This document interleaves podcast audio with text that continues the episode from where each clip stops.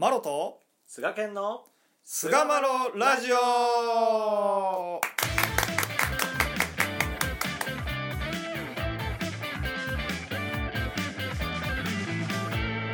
さあそれでは始まりました。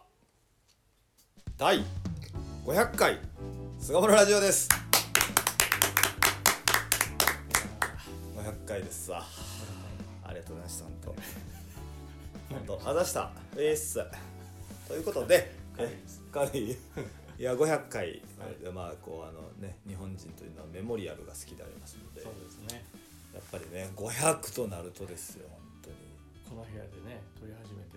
ですよ。思い返せばうん。第10回の時には手と手を取り合って涙ながらに喜んだ日があったんですよ本当に。手を取り合ったかな。あ記憶もう5年前ぐらいだね 記憶が改ざんされていってるかもしれない。だいぶ改ざんされてるまあともかくですね、はいはい。その、まあ、500回ということでこれはあの非常に嬉しいことでもありますしうん。まああの一つのことをこうやって続けてこれたということがですね、うん。まあ、何よりも、うん。えーなんていうかな、まあ、自信になるとかそういうのではないですけども、うん。やっぱりこう積み上げてきたそのベースがあって、えーいろんなことができるんだなっていうことを改めて私は実はこう感じてるんですね最近。うんなるほど。その、まあ、週にね2回というこう配信のペースでやってきまして、はい。ベースがある。うん。からうん。そこから派生していろんなことができるんだなっていうことをねうん。なんというかさすごい感じるんですよ僕は、なるほど。ういやーよう続いてきましたね。ん、いやよう続いてきた本当に、ねまあこれはまあ本当1にも2にも僕なんですよね本当にね。あなたのおかげだ。う んあなたのおかげだ。い。やまあでもこれ2人で始めたっていうのポイント高いと思うんでこれ同じようなキャラクターじゃなくてさ全くキャラクターが違う、まあまあそうですかね。ここはやっぱね意識してまあああれしたから、うん。うん。まあまあそれとねやっぱりリスナーのまあそれはもうそう本当にね。ねやっぱり。まあ、こいつはもう綺麗事ばっかり言うんでね本当に。心の中では俺のおかげやと思ってるんですけど。いや思ってないですよ。あそうお思ってないです。思ってないです。はい。いや本当まあ聞いていただく方々のね、うん。あのー反応があってですね、うん。まあ、よりなるほどなと思ったりとか。あーまあこれのまたこれも本当にまあ聞いてくださる方の反応もあり、うん。それをじゃあまあ一つ動画としてアンサーを出そうかみたいなこともやってきたりとかもしてましたんで、そうですね。えーまあ非常に、えーまあいろいろなおかげさまでうん。500回を迎えられた、まあこれでもほんまこういうのを普通に考えたら、うん。親神様親様のお働きはとかって言うけどいやほんまにそうやなと思うやっぱり、そうですね。うん。うん。まあ未情そんなに大きいねあれがあったわけでもなく、創建に5年間もさせてもらえたということがです。ね、うん何よりもまあ結構なことやったなというところで、うん。えーまあ、500回も喋り倒していこうかな思ってますんで どうぞよろしくお願いいたします。あ いつもとちょっとパターン変えてきた。あ そうあ当たり前よお前。500やぞお前。何言ってんのお前。終わらすような感じのくじ売りやったから。いやいやいや。あそうですね。はい。えーということで、はい。まあ、あの前回の400回目はですねうん前回というかまあまあまああの100回ごとにまあちょっと ね。心は区切ってきてるんですけど、はい。まあ、500回、えーの前の、まあ、400回目の区切りの時はですね、親様の年祭のもと1日やったかな確か。ですね。その次に、えー陰暦正月26日の話、まあ、これは、えーもうそろそろ親様140年祭の年祭活動と年祭期間だということが、えー語られるから、うんうんまあ、それでいったらどうやうん。というような話でやってきたんですけれども、はいまあ、今回、あのーはですね、うん。まあ、こんだけ喋り倒してきた。うん。何分喋ってきとんねんとうん。いうぐらいこの喋ってきた私たちがですね、はいはい。自分たちのこのやってる行動をですね、うん。あのまるで自己正当化するような話をしていこうかというふうに考えておりまして、えー話一条と心定めということでですね、えー話一条でやってきてもうそのまるでこうなんですかポジショントークみたいな話にならんようにだけ気をつけつつですね。ね お話をましていきたいと思います。どうぞよろしくお願いいたします。話ね一条ということですけ うんども、そうそうそう。はい。あのーまあこれ青年会の、えー今青年会員の方も聞いていらっしゃる方いらっしゃるかなと思うんですけど、心を澄ますっていうことにすごくね、うん。フォーカスを当てて今突き進んでくださっているんですけど。あそうなんや。はい。まあ教えに基づく対話っていうこうん。う具体的な、まあ、あの施策を打ち出す中で、えーゴール地点としては心を澄ますっていうことをやっていこうじゃないかうん。とそれはまさにこれまで伝統的に天理教が行ってきた話一条というそのお助けの一つの筋道をこう復活させるっていうのはちょっと大げさかもしれないですけど、まあ、その一つの助けの筋道っていうのを見つめ直していこうじゃないかという取り組みだと思うんですね。しかしその話一条お話によるお助けっていうことになんだかねこうあんまりピンときてない青年会員さん、まあ、非常に多いような、まあ、ことでございまして。いやこれでもなつながるの俺正直時間かかったわ俺も。ああそうですか。でつながって知識としてつながってからもうん。それが、まあ、今できてるかどうかっていうのは自分では何とも判断しにくいけどでもまあ身についてきてるんちゃうかなっていう感覚がね最近あるんですよ。なるでもその頭とに入れる知識としてあそういうことかなっていうことで自分の言葉で説明できるぐらいまで特進できるまでにほど、まず結構な時間がかかったのとそれが身についてきてるなっていう感覚でももうやっぱり結構な時間がかかったなというかかかってるなっていう感じがするのでそうんもう無理からぬことはではないのじゃないかなという感じもするんですけどはい。うん。まあ、そういったこう、まあ、信仰の現場、まあ、教会生活の中で、まあ、そういったこう話一条、まあ、悟し悟りとか言われたりもしていましたが、そういったものがあーだんだんこう、まあ、見えなくなってきているっていう環境の中ではうん。それをイメージするっていうこと自体が非常に難しいんじゃないかなっていうのはすごく理解できるんですよね。でうーん、まあ、この取り組みそのものがなんでこの、まあ、今青年会として提案してくださっているのかということなんですけども、うん。まあ、その思いをこういたすとすれば上様の、えー取られた雛形の中にですね、うん。まあ、お助けというありようの姿、えー、逸話編やったり、まあ、競争伝の中でも出てきますけども、うんまあ、特にまあ逸話編の中ではあー当時のお信者さんたちとこう接せられる大家様の具体的なお話が数多く収められているわけですけども、はい。まあ、その中で大家様がお話をなさって結果それを受けて、えー当時の信者たちがですね心の向きを変える、まあ、それによって、うん。えー劇的な変化をこう見せていただいたというお話がうん。意外にあると思うんですよね。うんでもなんかこれは特別大家様がなされたっていうこう史実に、えー閉じ込められてですね今の私たちの歩みの中に生かすっていうところにまで至ってないんじゃないかなっていう、まあ、そういうこう私見方をしたんですよねだから、まあ、当時のお助けにおいては、まあ、お勤めやったりお授けっていうところでまあお助けするっていう我々の今のお助け感みたいなのはあんまり見当たらないんですよね実は。で実際はこの神様の教えを聞いて心の入れ替えを果たしたというところが実は結構お話として上がっているんですね。なるほどね。まあ、一つ例を挙げるとすれば明治7年に入信された増井凛先生なんかは非常にポピュラーな話なんじゃないかなと思うんですけども、うんうん。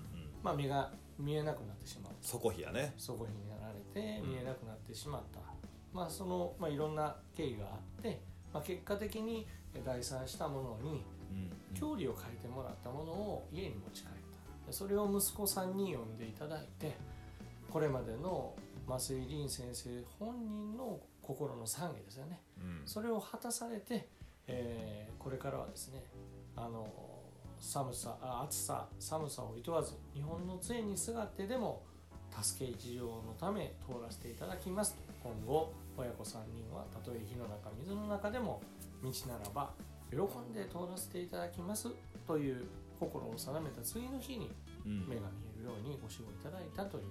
まあ、そういう話なわけなんですけれども、まあ、神様にお願いするっていうことはもちろんなんですが自らの心のありようを入れ替えてこう歩んでいくんだっていう決心のもとにこのご指導いただいたっていうこのままさにこのストレートな話なのかなっていうふうに思うんですよね。だこれがやっぱりこの神様のお話によって、まあ、心を澄ます心を入れ替える切り替えるっていう、まあ、具体的な話として、えー挙げられるんじゃないかなとなるほど。いうふうに思うね。うんうんうん、はいやっぱりねうん。うーん心定めっていうのもうん。うんどのように心を定めるのかっていうのがものすごくこう偏ってる感じがね僕は実はしてて。どういうなんかねね。はい。いやもう特にうん。思うのが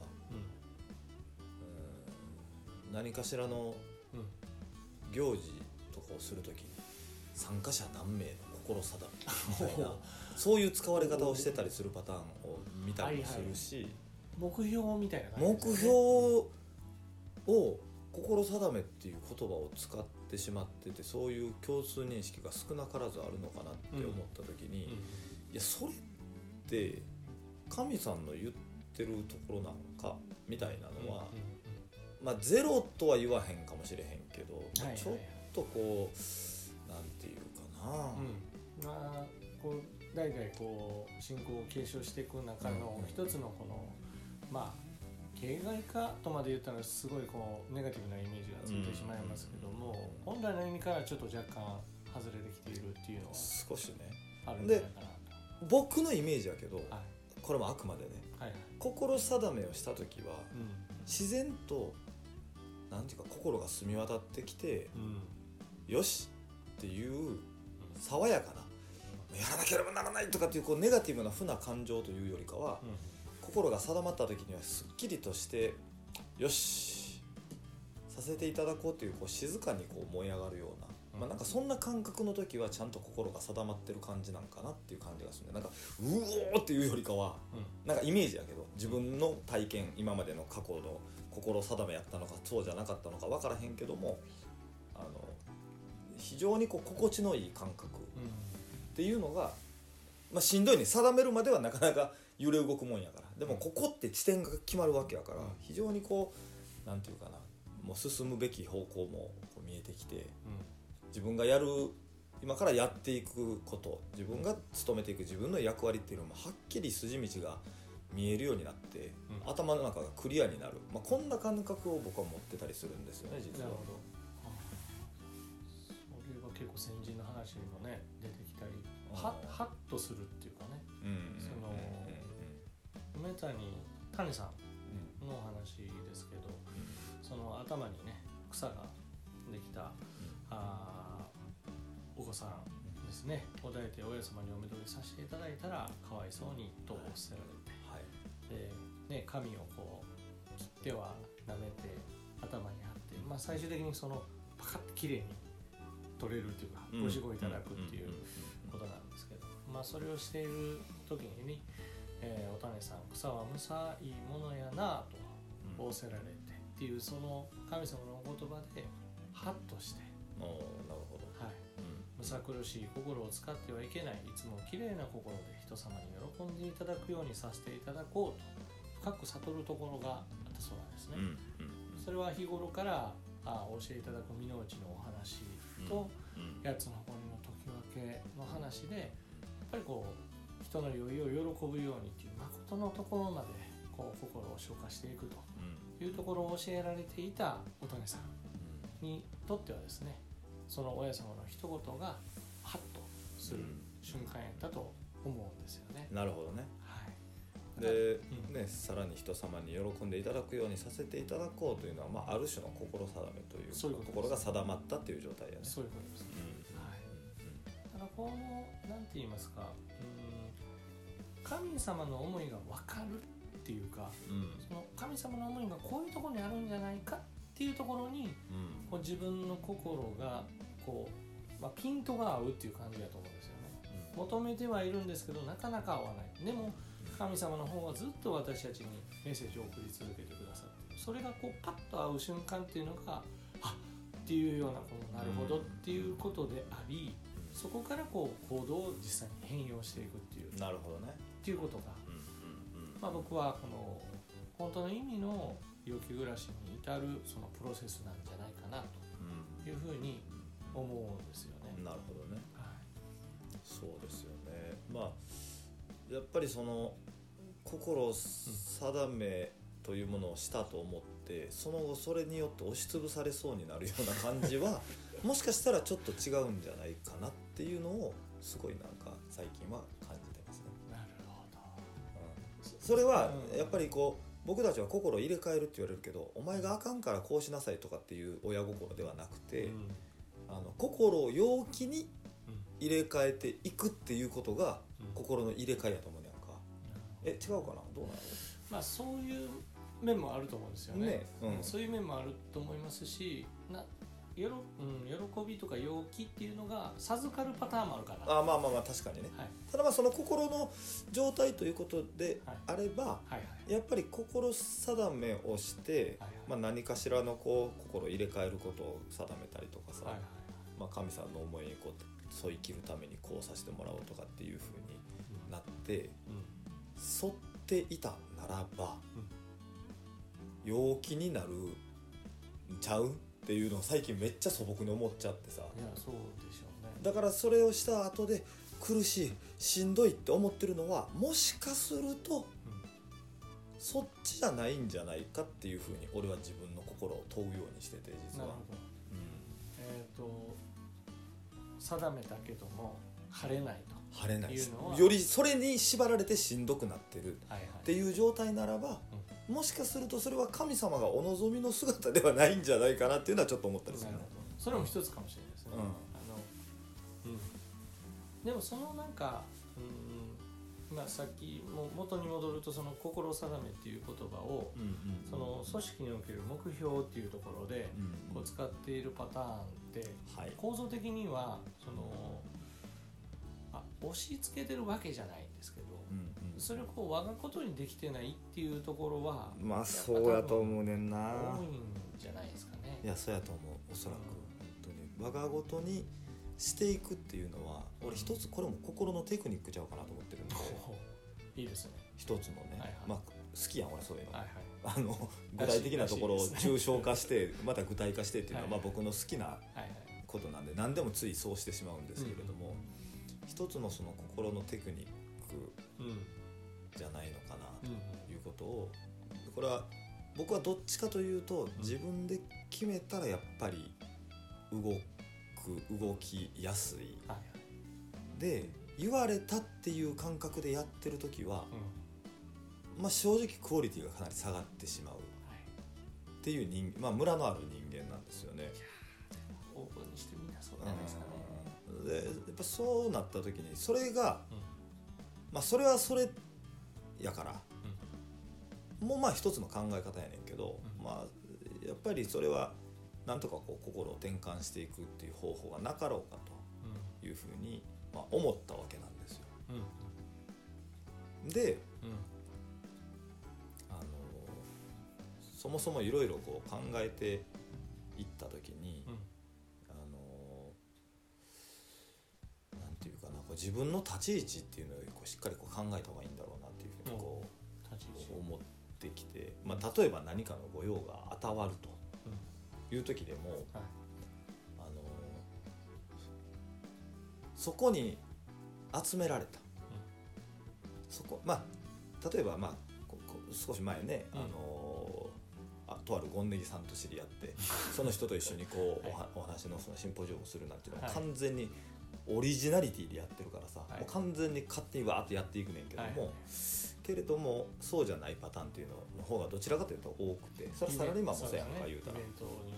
そうそう。っていう中でいかにこう我が事にしていくかっていうのはなんていうかな。あの一つにはあの、まあ、その自分のポジションよね。自分がそのそこにおける役割を神様は何を俺に望んでおられるんだっていう神様の応募示し思いをなるべく探ろうとするんよね。はいはいほんならやっぱこう自分自身のその性格とかあるいはみんなそれぞれの性格とかキャラクターとかでや与えられた役割なんやろうなってちゃんと考えたら比較的神さんの思いっていうのがぼんやりおぼろげながら見えてくるうん感じがするんですよ。うん。それが見えてきた時にまあそこの話やったらまあ心定めというかまあその心定めっていうもんでもないんかもしれへんねんけど、俺がやるというふうに決めちゃうなるほど。うん。これは俺の役割やと。俺がやるとういうふうにその自分の、まあ、テクニック的なところなんか分からへんけど、ん。まあ、自分の立ち位置周りの状況選ばれた環境を見てうん自分の立ち位置自分の役回り神さんからの思いをまあそれなりに探ってじゃあ俺がやろうってこう自分でやるっていうところを決めるっていうことをするんですうんなるほど。言われたからさせていただこう。これは自分がいてないので、うん。我がのものである心がないなと思ったんで、うんうん。我がのものである心をどう使うかっていうことをなんていうかなこう定める、で心なんてふわふわするからでもよしやろうって自分で決めたことってしっかり残るんで脳に。それがいわゆる一つの定まったというか定まった地点がポンとできるような感じがしててほんならもう出発点が決まるからさそこで。そっから動いててもなんていうかなその地面を蹴ってる感覚があるね前に進んでる感覚、うんうんでも定まってなかったらふわふわしてるからあがいてもあがいても前に進んでるのかどうなのかっていう感覚が心の感覚やねんけどつかめへんのちゃうかなっていう感じがしててここからスタートしますよ俺はやりますよっていうのを決めたらうん。うんやっぱりこう非常にこう進みやすい感覚になってしかもスタート地点が分かってあ歩んでる感覚をつかめるんであのなんていうかな心も晴れやかになるんよそれこそ。うん。うん。うん。まあなんかこんな感じかな。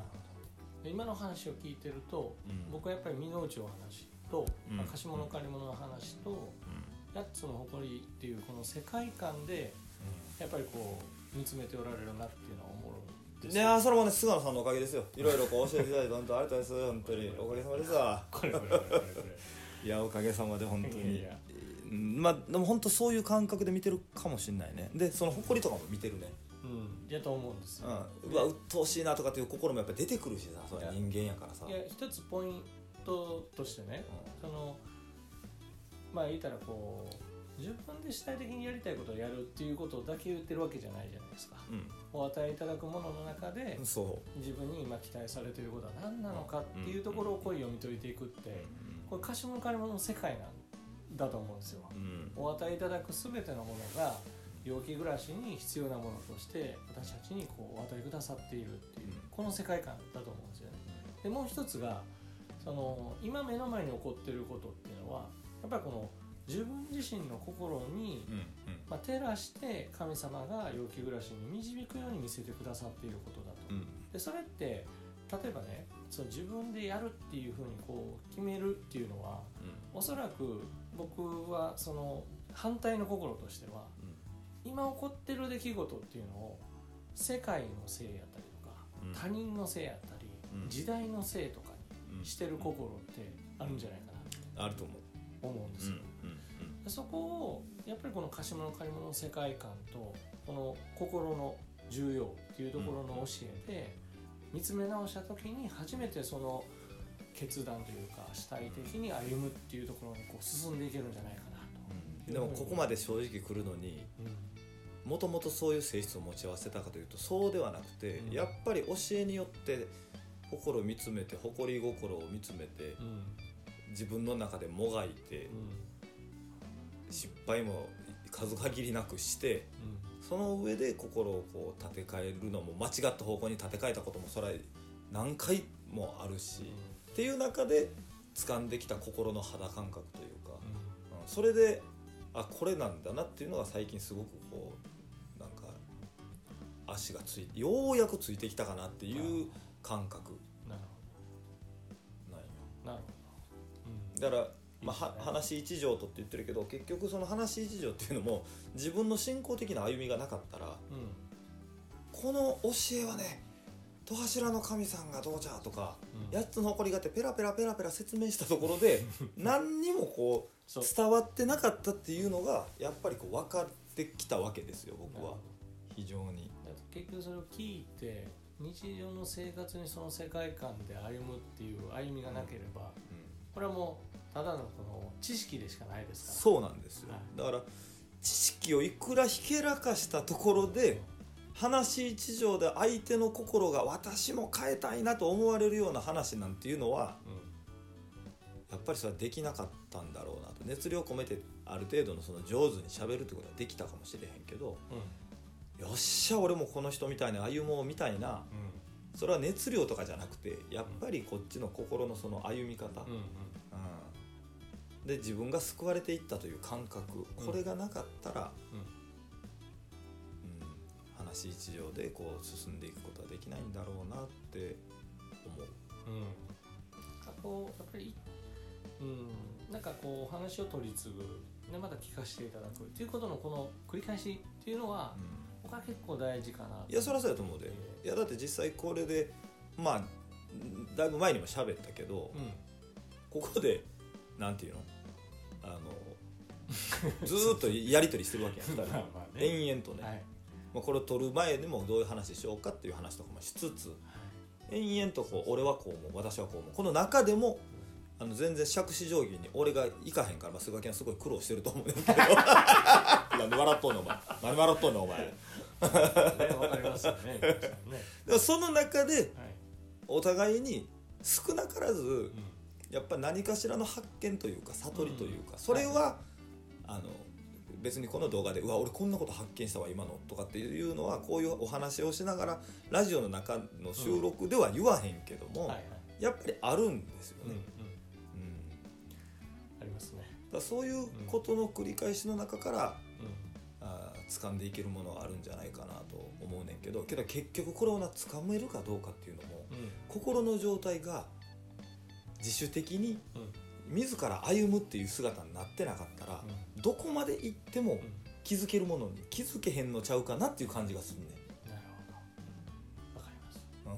うん。だから、まあ、例えばこのラジオ一つでもうん。やるぞってもう俺がやるんだって決めたわけよ、うん。何かまあ勝手にやけどうん。その時の自分の置かれた状況とかうん。現状を見てうん。なんか俺がその使命感じゃないけどうん。やらな誰かがやらなと。うんで怒られても大丈夫なやつ。あ俺か。やるぞ。みたいな感じで思ってまあそれは巻き込まれたのは菅健やけども それで定めてやるぞって形も何もそんなに決まってないのにうん。やるって決めてうん。そこから具体的にじゃあどうしていこうって前向いてやったからまあ500回も多分続いてきたんやろうし新たな発見もなかったらそれも続かへんやろうしうん。これはやっぱり。僕もやろうと思ってますよ。いやでもそれは菅健がやろうと思ってるかどうかっていうのははっきり言って俺にとっては関係ない話なんですそうそうそう言そうそう。そう自分がどうかっていうことなんやうん結局この進行って、はいはい。だから菅健がやる気がないって言ってるわけじゃなくてお俺の心の問題。やんか。それで俺がやる気がなかったとしても菅健がやるって決めてたらそれはやっていくわけやんか、うん。ここがうん。やっぱりその話一条でこう助けていく自分が助かった話を一生懸命させてもらう。かみさんの思いを分からせてもらうっていうところもうん。やっぱり心定めが第一やでって言われたように自分がこれでやっていくんだっていうふうな決めてうん。前を心を向いた時うん。今からこう進むんだっていうことを決めた時にうん。いろんなことが見えてくるっていうのがあこの世界というかあのありようなんかなっていうふうな感じがね、思いますね。うんある意味でその自分の人生を失ってしまっている人。自分の人生をやっぱこう取り戻す心の使い方っていうのに一歩でも進んでもらえたら嬉しいなっていうふうに思いますね。そうですね。はい。だからこのお話によるお助けっていうことも、うん。あの知識をなんぼ入れたところでさうん。自分がこう歩ましてもらうんだっていうのを決めてうん。自分の心と対峙して、うん自分の誇りを払って神さんの守護に気づいてっていうことがあって、うん。初めてお話ということが地に足ついた話になっていくし人の胸を打つ私も心の入れ替えできるんやろうかって私私もそうなってみたいなと思ってもらえるようなお話ができてくるんじゃないかなと思うんですよね。いや本当でもここまで続いたのはうん。やっぱまあ今回これに関しては俺がやろうって誘って まあ口説いてとか洗脳して、うん。あのあれですけれどもあれよあれよとね。あれよあれよと、まあ、なんか気づいたらそれも決め決めた瞬間からツイッターのアカウント作ってなんかやってても勝手にフォーマットを作ってきたやんか。内容一個も考えてないのにやで、でもあれも決めてやったから、やし最初はなかなかこう理解が進まへんかったのもずっとしばらくやってるうちにうん。お互いの理解が進んできたのも、うおそらく菅健もあそれやったら俺もやろうってどっかでおそらく決めたから続いてるやろうし、っていうことなんじゃないかなと。そうですね。ね。はい。そういうなんていうかなあの親様がこうやっておられた親様に助けられた人たちも、そうやって心を定めてうん。心の転換をしていってうん。そしてお話によるお助けで人を助けてきたんだとうん。いう史実をお見た時にうん。同じ人間ねんから先人にできて俺らにできないっていうことはありえないわけであって同じ借り物を借りて、うん。うん。えーね、同じ借り物の世界に生かされてうん。それこそ世界中意味ない一律は兄弟でありますから、まあこれを先人がすごかったなあ僕は違うわもうこれ完全に他人事になるんで 俺でもできるというぐらいの俺もああなろうっていうふうに心を定めていくところにですね本気で心と向き合って、えー話一条の種になる助かった話をたくさん作っていけるんじゃないかなとはい。思うんですね。はい。でまあこう雛形雛形とこう言ってる今のこの時春やからというのではなくて信仰は日々ですからね。そうですね。はい。日々心と対峙しながらですね話一条で、えーみんなで助かっていけるように、えーそんなえー養牧になれるようにですねお互いにしっかりとふわついた心を定めてですねお雛形をたどらせていただきましょうというところで、はい。第500回話一条と心定めを終わります、皆さん本当にえー500回もお付き合いいただきまして本当にあの心から感謝しております。これからも菅原ラジオどうぞよろしくお願いいたします。お願いします。どうもありがとうございました。ありがとうございました